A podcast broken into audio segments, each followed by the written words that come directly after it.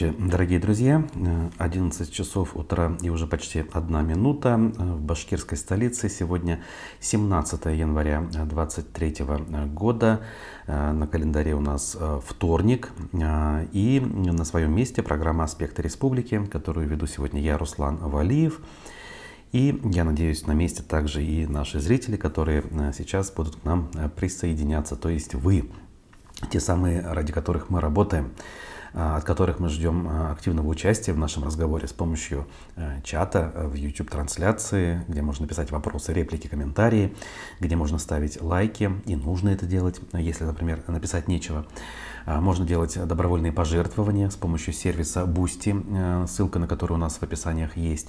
И, кстати, смотреть нас можно не только в YouTube, но и в ВКонтакте, в Одноклассниках – и даже с помощью сервиса для игровых стримов Twitch. Я вижу, что там зрителей прибавилось. Не так много, но есть. Э, видимо, какая-то аудитория все-таки пользуется данным сервисом. Возможно, э, определенная молодая, что ли, часть нашей аудитории. да не суть.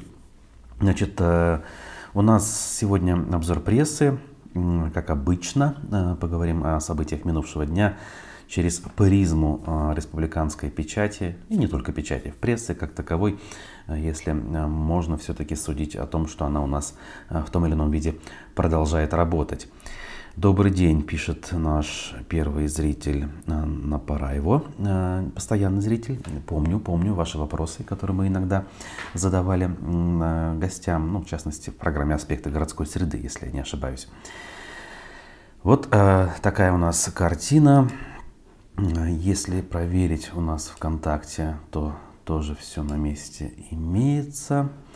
Ну, я, наверное, пожалуй, вот успею перед тем, как мы перейдем к разговору, поделиться публикацией для того, чтобы больше зрителей к нам присоединялось в том же самом ВКонтакте.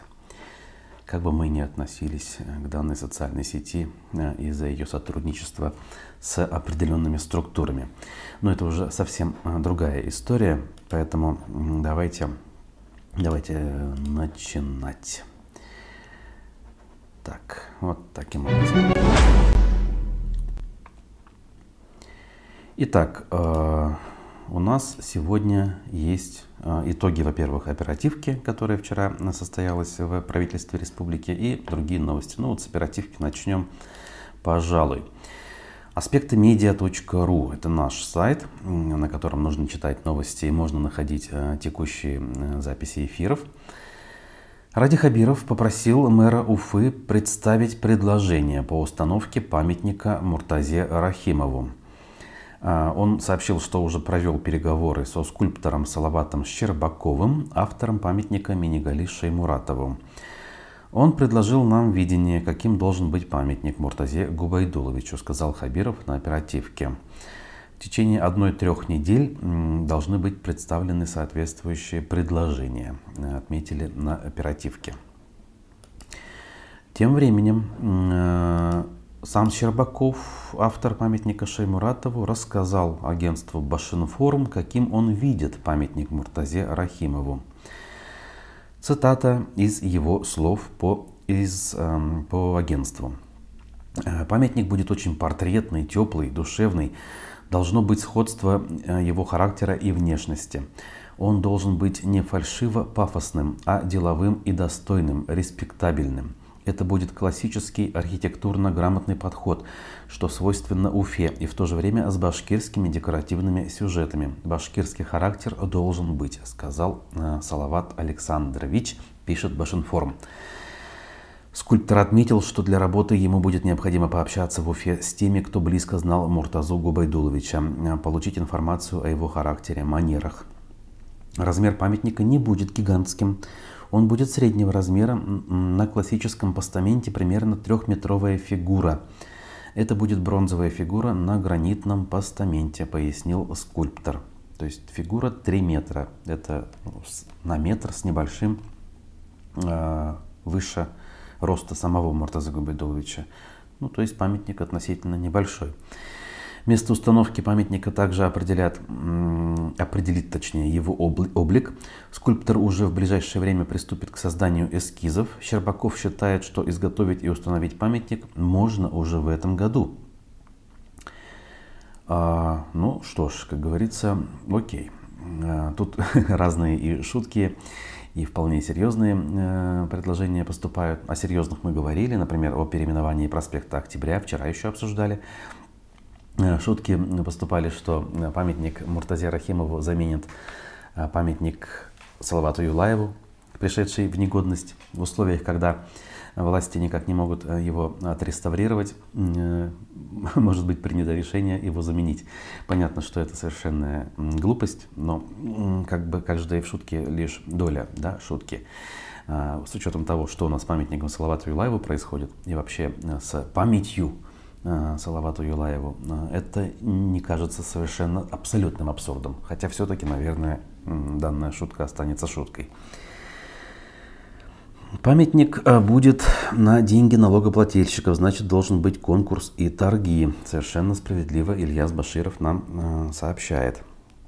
О, вот это то, чем, за чем должны, по идее, следить пристально журналисты, на что обращать внимание, а по какой схеме это будет происходить. Ну, соответственно, мы, конечно, об этом будем э, говорить и дальше. А в продолжении темы пруфы, а, значит, что пишут?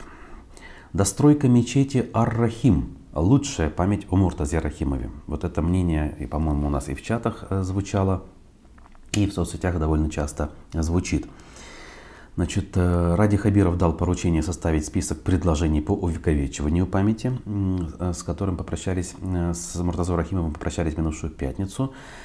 Между тем, еще в больнице, куда глава республики приехал почти сразу после кончины первого президента, Ради Хабиров родным высказал предложение поставить памятник. Ну, то, о чем мы сейчас говорили прозвучало имя Салавата Щербакова. Почти сразу после известия о смерти Муртазы Губайдуловича зазвучало множество предложений о том, как необходимо увековечить память о первом руководителе Башкортостана. Тут вот напоминают то, о чем мы говорим. Переименовать проспект Октября, проспект Салавата Юлаева, назвать улицу Шамонина или вообще переименовать это село, возникшее благодаря программе «Свой дом» при Рахимове. Его именем также предлагалось назвать нефтяной университет, Евразийский НОЦ и даже Юмагузинское водохранилище. А, дальше. Политолог Сергей Лаврентьев эм, значит, сообщил, что считает лучшей памятью о Бабае э, должно стать завершение строительства мечети, но полагает, что совсем не обязательно что-то переименовывать. Я больше чем уверен, что Муртаза Губайдулович был бы против переименования в свою честь он не стал бы называть своим именем, э, что было сделано не им. Предложение назвать водохранилище из разряда экзотических, и таких вариантов много. Главной памятью о нем должна стать мечеть. Ее надо завершать, а название у нее уже есть. Угу. В общем, да. Уфа знает примеры, эм, как те или иные здания возводились всем миром. Народные сборы дали нам здание Аксаковского дома. Теперь это театр оперы и балета. Необходимо создать независимый специальный фонд, членами которого станут уважаемые люди с высоким уровнем доверия у народа. При этих условиях уверен, что средства на достройку мечети были бы собраны. То есть он имеет в виду, что надо их собрать.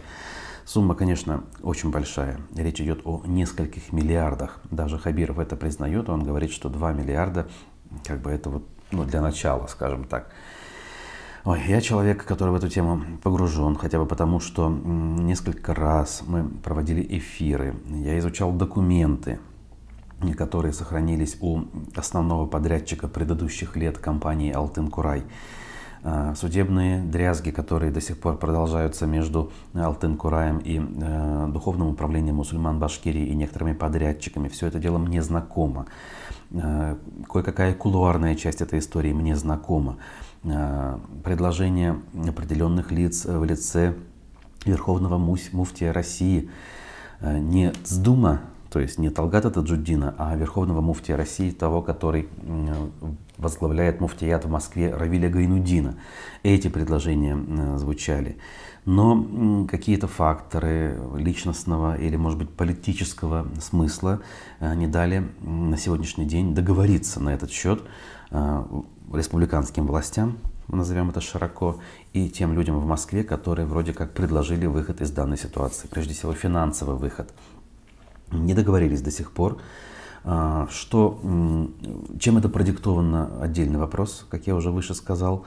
На мой взгляд, выход из ситуации был, а, по крайней мере, на 95% приблизительно а, в руках у всех, кто в этом заинтересован. Еще в прошлом году он был. Но, как я уже сказал, Э, вот эта вот тяжба и то, что под ней зарыто, вся вот эта вот подоплека, к сожалению, мешает договориться. Ну, например, э, какое-то, на мой взгляд, предвзятое излишнее отношение к Алтын Кураеву во главе с Ильдаром Ишеевым, который, как ни крути, основную часть работ на этом объекте произвел. Я просто напомню, что вот сам остов здания, его минареты, основная часть облицовки этих минаретов, установление Э, наконечников и купола, собственно, это все было сделано э, силами Алтын-Курая, когда еще фирма не была в опале у самого Муртазы Рахимова и э, у тогдашних властей. И вот эта опала, она перешла от тогдашних к нынешним властям, и несмотря на попытки, в том числе и вашего покорного слуги, договориться до сих пор не удалось. Мне кажется, самое время забыть обиды, забыть какие-то может быть, даже и реальные причины друг друга не любить, а попытаться все-таки разрубить этот узел, сесть за стол переговоров и общими усилиями объект завершить. Тут и память о Муртазе Рахимове, и в принципе, в конце концов, облик Уфы, облик республики в целом в преддверии 450-летия – это важная история. И не нужно быть э, религиозным человеком, глубоко верующим человеком, чтобы этого э, не понимать, на мой взгляд, так. Значит, э, да ладно вам, мы спонсируем Салавата Юлаева в 2 миллиарда в год с регионального фонда, а на мечеть собрать не можем, Артур пишет.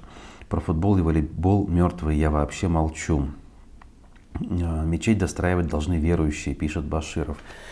Ну, знаете, мечеть какую-то, может быть, заурядную где-то за углом, которую не видно, да, наверное, должны достраивать верующие. Но здесь все-таки речь об облике города, мне кажется. Мечеть здесь шире, чем мечеть плане э, восприятия общественностью, жителями, гостями Уфы. Это объект объект архитектурного э, значит, значения, доминанта определенная, точка притяжения, туристическая в том числе, а не только религиозная. Потому что, опять же, в проекте, который мне хорошо знаком, который тоже критиковался, кстати, в свое время. А, это целый комплекс застройки с большим зрительным залом, так называемым тысяч, тысячником, а, с гостиницей, с объектами, я не знаю, там, торговли, общепита и так далее. То есть должно было стать таким э, местом притяжения, самоокупаемой точкой в том числе, потому что содержание огромного объекта, если он будет достроен, тоже требует денег. Все это было продумано, в принципе, было даже одобрено на самом высоком уровне, э, российском я имею в виду. Но опять-таки вот э, мы что наблюдаем? На этом фоне Казань, где в принципе была уже большая соборная мечеть, именно туристическая, кстати говоря, если говорить про Кул-Шариф, запускает проект следующей мечети, еще более большой. Вот такая вот история. Значит, ну вот в пруфах этот материал можете прочитать. Довольно-таки интересная публикация с точки зрения того, что люди говорят. А мы с вами будем дальше двигаться. Дальше двигаться по материалам. Возвращаясь к оперативке и переходя к военной теме. Ради Хабиров поручил Азату Бадранову курировать мобилизованных из Башкирии. Каким же образом? Э, публикация аспектов – Значит, э, ему нужно будет координировать, оказывается, распределение гуманитарной помощи среди военнослужащих из Башкирии. Мы уже договорились, что 20-21 января э, конвой доставит часть того, что мы обещали.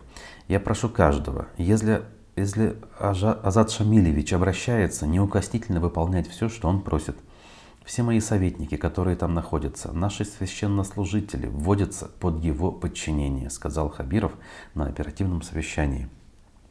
Любопытно. То есть были проблемы какие-то с коммуникациями, с взаимопониманием, получается. Это во-первых. Во-вторых, ну, как бы учитывая, что Азат э, Шамилевич э, человек без военного опыта там оказался, довольно быстро получил офицерское звание и вот уже начальствующую должность. Ну, может быть, конечно, организационные навыки и опыт э, там э, нужны э, и востребованы в этом смысле. Конечно, сейчас я все это говорю, если вынести за скобки в принципе бессмысленность и абсурдность происходящего и совершенную ненужность как минимум, да. Вот. Но если представить себе, что кто-то считает это нужным и важным, то в любом случае и следующие вопросы имеют право на жизнь. Денис нам пишет. Вопрос к обзору СМИ. Какие-то СМИ осветили видеообращение наших мобилизованных с просьбой пересмотра боевых задач. Не обязаны ли журналисты такие вопросы освещать, чтобы помочь своим ребятам? Мы вчера об этом, кстати, говорили очень подробно. А, и, соответственно, тут вопросов личных нам нет. Ну, помочь ребятам, я считаю, единственный способ, и правильный, и самый абсолютно, как говорится, ключевой, это вернуть всех домой. Все остальные способы помочь, они являются такими, знаете, полумерами, которые не решают главную проблему, о которой я выше сказал. Главная проблема – это сама эта война. Вот. А в остальном помогать, конечно, и в том числе каждый сам себе должен. Вчера э, история распространилась. Э, правозащитный проект «ГУЛАГу нет» э, распространил видео и информацию о неком Андрее Медведеве, уроженце Томска, который с июля по там, ноябрь приблизительно служил э, наемником в ЧВК Вагнера, был командиром отделения и под его началом э, служили, или, как сказать, воевали э, мобилизованные из мест не столь отдаленных, заключенные.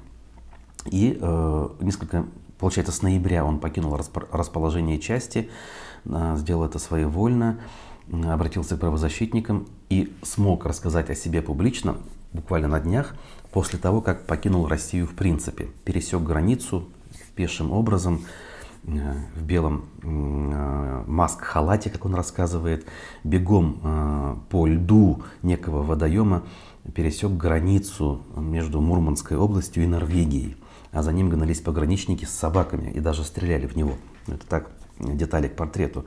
И вот он рассказывает, э, что творилось в его части, чем они занимались, э, многочисленные публичные казни, 13 из которых он лично наблюдал, а, казни происходили, правда, не среди обычных гражданских мобилизованных, а среди бывших заключенных, которых завербовали в эту самую частную военную компанию, к слову сказать, которая сама по себе работает незаконно. До сих пор закон о запрете наемничества у нас не отменен, кстати говоря. Вот эти вот товарищ которого публично казнили кувалдой, и видео было распространено, как раз был в подчинении этого молодого человека.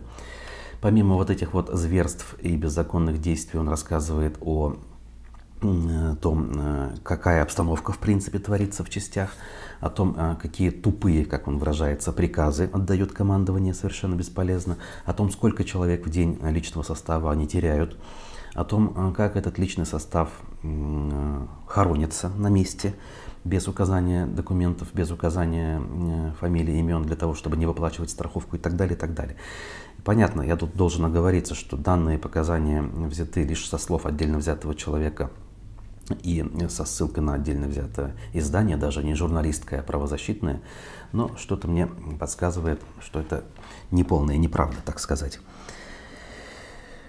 Эм, просто лицемерие, добавляет Денис. Со всех утюгов рассказывают, как мы своих не бросаем, а о просьбе ребят, которые как раз-таки наши основные СМИ умалчивают. Ну, Господи, а кто-то верит, что ли, в эти лозунги своих не бросаем? Кто-кто? А мы как раз-таки именно те, я в широком смысле говорю, э, э, которые очень быстро и успешно бросают своих, в отличие от всех остальных. Вот это так. И так было всегда, к сожалению, и так э, и осталось, и в лучшую сторону ничего не изменилось. Так. Значит, далее про Бадранова сказали. Ну и, в общем, в ту же степь, э, значит, э, Минтруд по Башкирии сообщает, что доходы семей мобилизованных не будут учитываться для назначения единого пособия. Э, значит, семьям мобилизованным единое пособие будет назначаться без учета доходов. Речь идет о выплате, в которой объединены все пять мер господдержки. Соответствующее постановление опубликовано правительством России даже, а не Башкирии. Поэтому, если кому важно, интересно, вот э, в публикации канала ЮТВ городского об этом повествует. Значит, к другим темам все-таки хочется поговорить, где-то даже улыбнуться. На контрасте, наверное, да, потому что иногда кажется, что эти вещи, вот, которые обсуждаются на полном серьезе, на той же оперативке, они кажутся настолько неважными, с учетом того, что грозит нам э, ну, полный крах, условно говоря, во всех смыслах этого слова, э, говорить о таких мелочах иногда кажется, ну, как-то несерьезно, что ли. Минсельхоз России присвоил Межрегиональному центру по защите и продвижению продукции пчеловодства Башкортостана «Алтын-Сулук» статус лаборатории, в которой будут проводить молекулярно-генетическую экспертизу медоносных пчел и медовой продукции – Значит, э, ни в одном другом регионе прежде таких исследований не делали. Анализировали только по внешним признакам, поделился мыслями Ради Хабиров в телеграм-канале. Ранее в 2022 году Центр Алтын-Сулух уже получил статус племенного репродуктора по разведению медоносных пчел среднерусской породы. Благодаря двум этим событиям мы станем первыми в стране в селекции и племенном воспроизводстве пчел на основе генетики. Вот так вот. По словам главы региона, в лаборатории уже собрали самый большой банк ДНК медоносной пчелы на территории России. Дай бог, скажу я вам. Хотя это выглядит, опять же, подчеркну, довольно смешно и наивно. Как вы думаете, для чего, продолжает Денис, задам вопрос и отвечу, ну, насколько это возможно. Как вы думаете, для чего Путин речь задвинул о том, как в 812 году всех башкир от 15 лет посадили на коня? готовят к чему-то похожему. Ой, ну уже, в общем-то, как бы что-то похожее происходит. А готовят к тому э, и, скажем так, формируют общественное мнение таким образом, чтобы ни у кого не возникало и мысли о том, что это совершенно, как говорится, не наша война. Она, в принципе, не нужная никому вредное, совершенно глупое, абсурдное и так далее. Я уже это много раз повторял. Но в данном случае, если говорить про народы, э, формирующие национальные республики на территории России, так они вообще к этой э, истории отношения никакого не имеют и иметь не должны.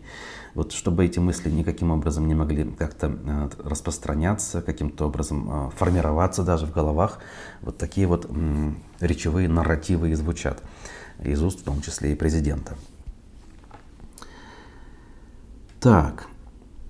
А, трагическая вот практически ситуация происходит не только на войне, но и даже вот в мирной жизни.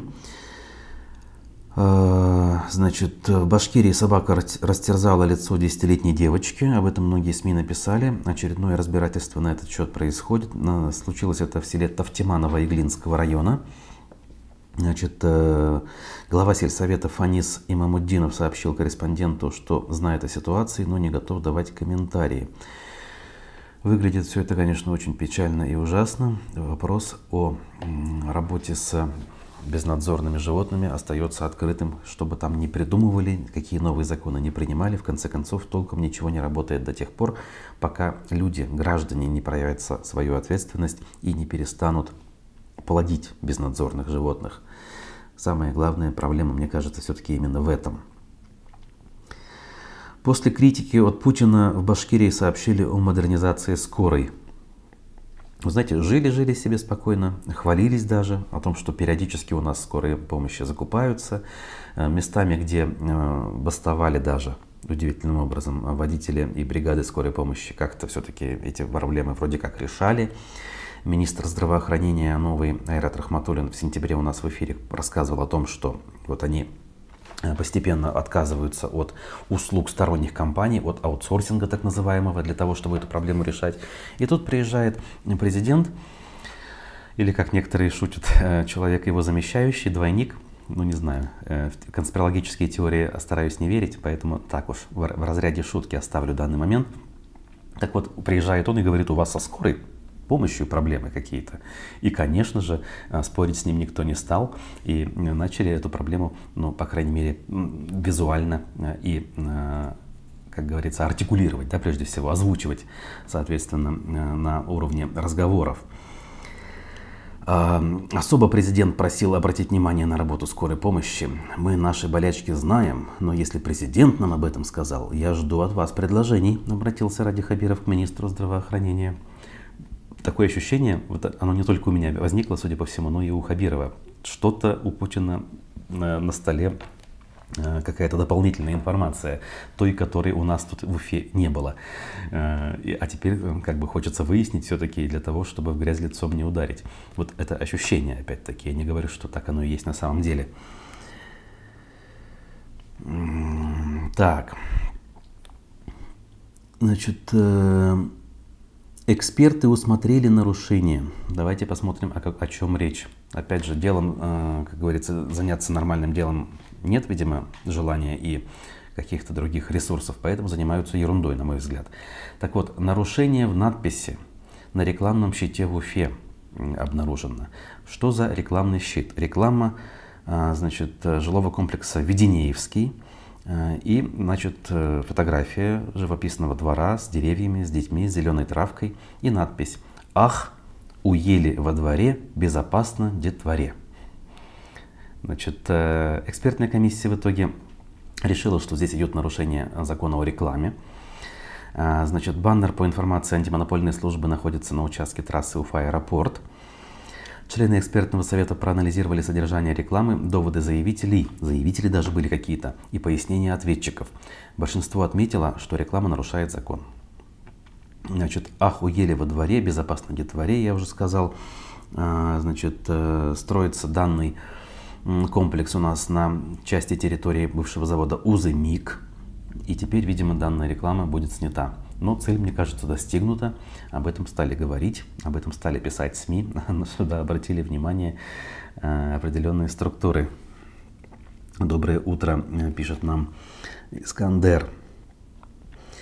А на Паравио пишет нам, если бы не ткнули, то не ждал бы предложений. Это про скорую помощь и э, реакцию Ради Хабирова. Ну вот, видимо, так, к сожалению. Да? Вот уж сколько мы работаем, у нас вот не столько жалоб на сам Минздрав, на само медобслуживание, сколько их про скорую помощь. На самом деле, особенно в некоторых районах, наиболее сложных, где мало экипажей, а много людей живет. Тот же Иглинский под Уфой, э, Белорецкий – Э, куда присоединили в плане скорой помощи далекие учелы. То есть и жители к нам обращались еще во времена радиостанции, приходили в эфиры, на этот счет мы обсуждали все это дело местами. Даже Минздрав реагировал еще, когда Максим Забелин был министром. Но видите, в корне данная проблема, она э, не исчезла, она все еще остается в том или ином виде. Так, еще у нас тут что любопытного. В Башкортостане депутатов обязали вести социальные сети. Вот те новость. Казалось бы, это давным-давно было сделано. Значит, на своих страницах в соцсетях парламентарии Башкортостана должны будут информировать избирателей о своей работе. А, об этом сообщает пресс-служба Госсобрания. Речь идет о депутатах Курултая. Оказывается, до сих пор тут на этот вопрос там внимания не обратили. Тренд продиктован временем. Сегодня многие люди даже новости узнают из социальных сетей. Госсобрание давно имеет свои аккаунты, но в представительном органе власти каждый депутат является источником полезной э, информации для граждан. В связи с этим мы законодательно закрепили обязанность депутатов вести страницы в социальных сетях, пояснил спикер Константин Толкачев. Под занавес работы данного созыва который был избран в 2018 году, а в 2023, в текущем он должен быть переизбран, вспомнили про социальные сети. Ну что ж, поздравляем. А, и еще одна новость из разряда, из разряда того, что это выглядит какой-то совершенно ненужной машинной возней на фоне того, что на самом деле происходит. А, стал известен состав молодежной общественной палаты при Госсобрании Башкирии – надо сказать, что я слыхал об этой структуре, даже некоторых людей из состава данной палаты, из предыдущего, разумеется, знал, по крайней мере, по соцсетям. Так вот, что это такое? А, данный состав молодежной общественной палаты оказывается уже не какой-нибудь, а седьмой. А, в пресс-службе парламента сообщили, что в него вошли 15 представителей политических партий, общественных объединений, профильных органов, вузов и так далее – среди победителей э, конкурсного отбора э, конкретные вот люди, имена которых приводит Башинфорум. Как пояснили в мэрии Стерлитамака, впервые с 2012 года э, включены делегаты от данного муниципалитета. То есть раньше, видимо, одни уфимцы были. Созыв обещает быть интересным. Все ребята имеют полезный опыт и настроены с первых же дней начать активную работу. У каждого за плечами есть реализованные социально значимые проекты. Кто-то уже имеет опыт разработки законотворческих инициатив. Верю, что из этих активных и креативных ребят сложится отличная команда, сказала председатель молодежной общественной палаты Зарина Газизова. Ну вот всегда хотел подробности узнать. Мы еще во времена «Эхо Москвы» планировали, кстати, Зарину Газизову в эфир позвать. Как-то не сложилось. Может быть, я зря э, тут, в общем-то, с улыбкой об этом говорю. Может быть, есть там какой-то смысл. Но, опять же, на фоне происходящего, мне кажется, это все э, совершенными э, глупостями. Чтобы депутатам не встречаться с избирателями, им разрешили отчитываться. Такая обязанность появилась в декабре в соцсетях, пишет нам Ильяс Баширов. Ну, интересная мысль э, по поводу того, почему э, данная инициатива закреплена теперь аж на законодательном уровне. Ну что ж, что у нас еще осталось? По-моему, ничего и не осталось. Друзья, будем завершать наш разговор. Примерно через полчаса очередной эфир на канале «Аспекты Башкортостан». Ну, кстати, вот вопросы деятельности Курултая можно будет детально обсудить, поэтому далеко не уходите, присылайте вопросы.